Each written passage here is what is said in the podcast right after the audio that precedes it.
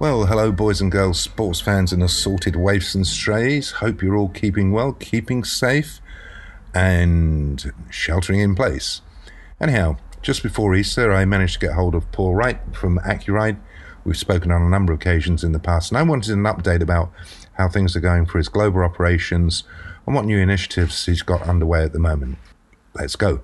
Well, Paul, long time no speak. I don't know how long it was ago. It was quite a while, isn't it? Uh, yeah, I think we did a we did a podcast in about a year ago. Would be my guess. Maybe, maybe. And um, since then, an awful lot's happened, and would have happened anyway for you because I mean, you've got you've got a heck of a portfolio of stuff to deal with. But got to ask you the question: What's it like out there at the moment? Um, well, I mean, I'm in I'm in Metro Detroit, which is one of the one of the hotspots of the U.S. Um, right now. But uh, fortunately I'm I'm a little bit out in the sticks, so there's certainly less traffic on the road, and I think that we're moving towards a virtual delivery module uh, model, rather, I should say, on almost everything. Um, and and I'm doing a heck of a lot more video calls and conference calls and everything else than than I've ever done before. But you know, to a certain extent, I had a little bit of a home office, so that's not unusual for me, but the volume of it is increased tremendously. I do feel like there's certain conversations that maybe used to happen in an office that can't happen anymore without being on a call with more people, right? And so in some ways I feel more included than I was because they're like all that back channel stuff stuff is just gone, you know, and uh, trying to stay connected to people, but uh, I'll be honest with you, I think it's pretty pretty exhausting um, trying to deal with people this way uh, versus what we're doing. But, from a from a work perspective, I don't know that I've I've been busier. Um, you know, between making sure that the lights stay on from an IT perspective, both here and then in Europe and Asia, and trying to figure out the right way to get to both places you know, so everyone can work if they need to work. But you know, we, we're sort of a global company now, and and so the the the wave of this and how it's moving is uh, is interesting to handle. I mean, we've been dealing with it since January because we've got a we've got a plant in Jining in China, um, which went down for the Chinese New Year and then just didn't come back for a few weeks afterwards. um, and then we've got plants in uh, in sort of mainland Europe, in Germany and France, and uh, so you know we went through uh, the process there, and those plants are down now. And then within the U.S. and Canada, uh, we're actually identified as sort of critical infrastructure, and so as much as our customers have needed product, we've needed to keep producing for them. Um, wheels is, you know, as as the OEMs start to slow down what they're doing because their demand is changing, then uh, then our ch- demand is changing as a resultant of that. But we also make things like brake drums for uh, heavy trucks, and as a wear item, like we don't see that slowing down much at all uh, right now. So it's it's kind of a mixed bag. And then you know we've got we've got two plants in Russia, and uh, you know they went from sort of nine cases, I think, to the entire country being shut down like two days later. So, uh, so it's like, okay. So, you know, I think that uh, oh, we're sort of reacting uh, from a technology standpoint, I think the finance guys and the HR guys are equally busy trying to figure out how to work through all of these things that we need to do because, you know, it's not like everyone just had bags and bags of money in the bank to like save for a rainy day. I mean, that just, that's just not the way that most businesses are running, um, unfortunately. Uh, and so I, I think we're absolutely going to see effects of this secondary, tertiary for many, many months. From a forecasting standpoint, right now, we're expecting the second quarter to be pretty dead. Um, and then a slow recovery in Q3 and Q4 and, and hope for better things in 21. You know, you, you add in the US uh, uh, the, the political stuff where everyone sort of gets nervous around November of an election year anyway, right? I think that I think everyone's going to be scared a little bit. I don't know. I mean, I don't know what you're seeing over there in the UK. I mean, I'm talking to my mum and dad, obviously, quite a bit. Um, they're sort of staying cooped up and only dealing with themselves and trying to enjoy the garden. At least the weather's been a better the past couple of weeks. But I think it's a little bit different here. Um, I had a conversation yesterday with Francine McKenna, um, who I've known for many years. I mean, she's she's very much into the whole transparency thing, right? And and especially around corporate reporting. So, you know, my question was, you know, a, a company is going to use this opportunity to clear out all the balance sheet crap that they've been hiding for years, and the answer is yeah, of course they are, and um, nobody will notice. But I think the biggest issue at the moment is nobody can forecast with any degree of accuracy. No. You know, we just we saw yesterday SAP pulled their results out. Yeah, thirty one percent decline in software licenses. It was going to decline anyway, but that was that's a big, big hit. So essentially, you know, their story about bringing everybody onto S4 is just that's just gone straight into trash, right? You know, that story's dead. Um, they they have they they say that they have seventy two percent of their revenue is um, uh, what do they call it? Um, predictable. Mm. Quite. Uh, I presume that what they're really talking about there is maintenance plus some of the subscription stuff, and that's fine. But you know, you know, I can see companies going back to that uh, to SAP and saying, asking for relief, right? I mean, I'm already seeing vendors saying that, especially in the SaaS world, the vendors are turning around and saying, you know, we've had customers coming back to us and saying, we can't do an annual contract. We've got to go quarter by quarter. And in, in some cases, month by month. And so we expect to see a, a degree of, of negotiation there. Now, will SAP, in its, uh, looking at them for a moment, behave differently to the way they have in the past? Because if they don't, well, if they don't, I think that they lose. I think that they lose opportunity. Now, having said that, you know, I've met Christian Klein a couple of times, and he's a very sincere individual. I get on with him pretty well. I think I trust him as much as I could trust any CEO. Yeah. But then on the other hand, you know, he's been asking me a lot of questions. I've been giving him a, a, a, number of people that I think he should be talking to, and he has put those people in touch back with me or with other people. So he, he is endeavoring to, to do things. Now, I think that SAP, looking at that particular company on its own, has got a tremendous opportunity to deal with some fairly basic problems, not least of which partnering, right? Um, I mean, they're terrible to partner with. They're absolutely yeah, awful. Yeah. They they know this themselves. So yeah, no, and and and and, and I think though, um, you know, it's going to be it's going to be interesting in terms of how this affects different people, right? Because I know that um, for us, uh, with because we've got both the SAP side in, in Europe and Asia, and then we've got um, more of the SaaS companies in um, in the US, and so we're sort of locked in with a subscription for a year uh, with yeah. some of those people. Um, and and again, uh, you know, it it is sort of what it is, and if it comes to it, we'll certainly have a conversation. But I'm not actively soliciting those today. But what's going to be interesting is a year from now when hopefully the economy is overall recovering, um, what is happening with those SaaS companies because all of a sudden they're, you know, the workforce is going to be smaller or the, the last 12 months, if they're building a subscription plan based on the last 12 months revenue, everyone's last 12 months revenue is going to be through the floor. Mm. So, so there, there might be a lag for them in terms of how they handle this. And right. so so for those guys, I think it's a matter of what do we do now and potentially be conserving some cash now.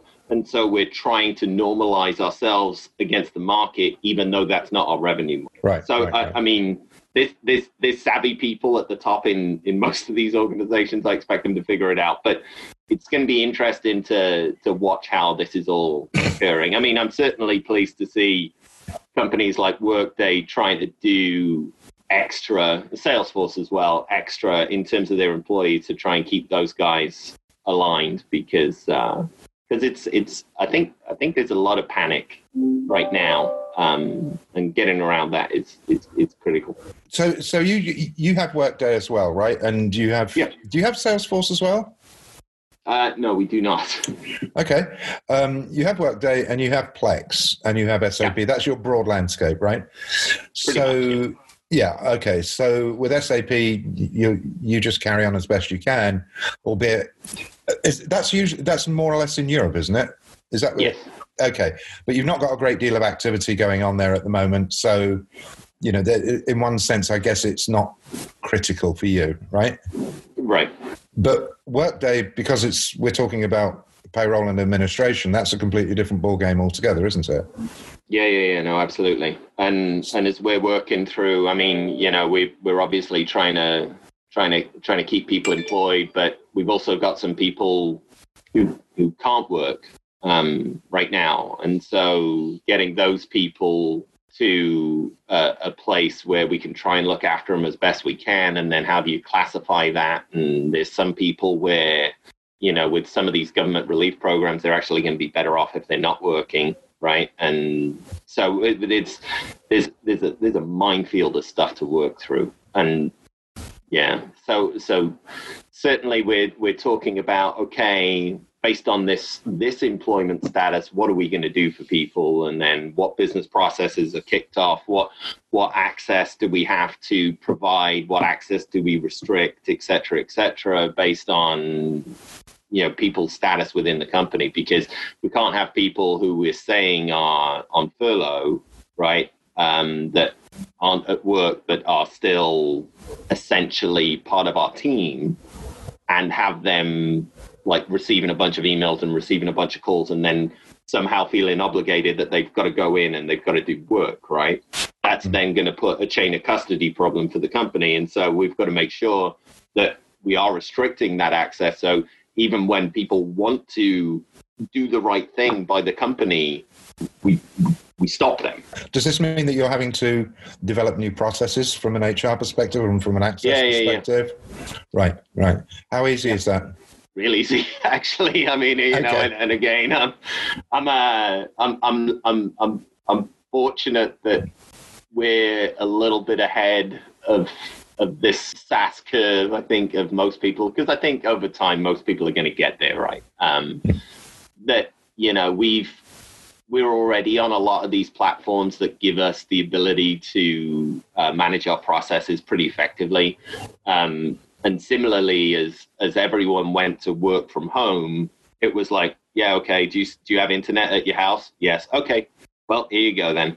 And it, it didn't necessarily change a huge amount for us, um, but for all the guys in Europe and Asia, like it, it's uh, we're fighting our way through access to all of their on-premise systems, our on-premise systems. Uh, to you know, and we've even got some people hopping back and forth and using different MPLS connections because it was the fastest way we could get them connected. So we've had to do some some wonky stuff there. Um, but the uh, the ease of doing business in these cloud solutions and adapting what we've done in these cloud solutions versus you know legacy systems it's just night and day you know and our ability to ramp up more in microsoft teams and things like that so it, you know we're using any of the tools we've got in our toolbox to to to get people able to be as effective as possible so Right.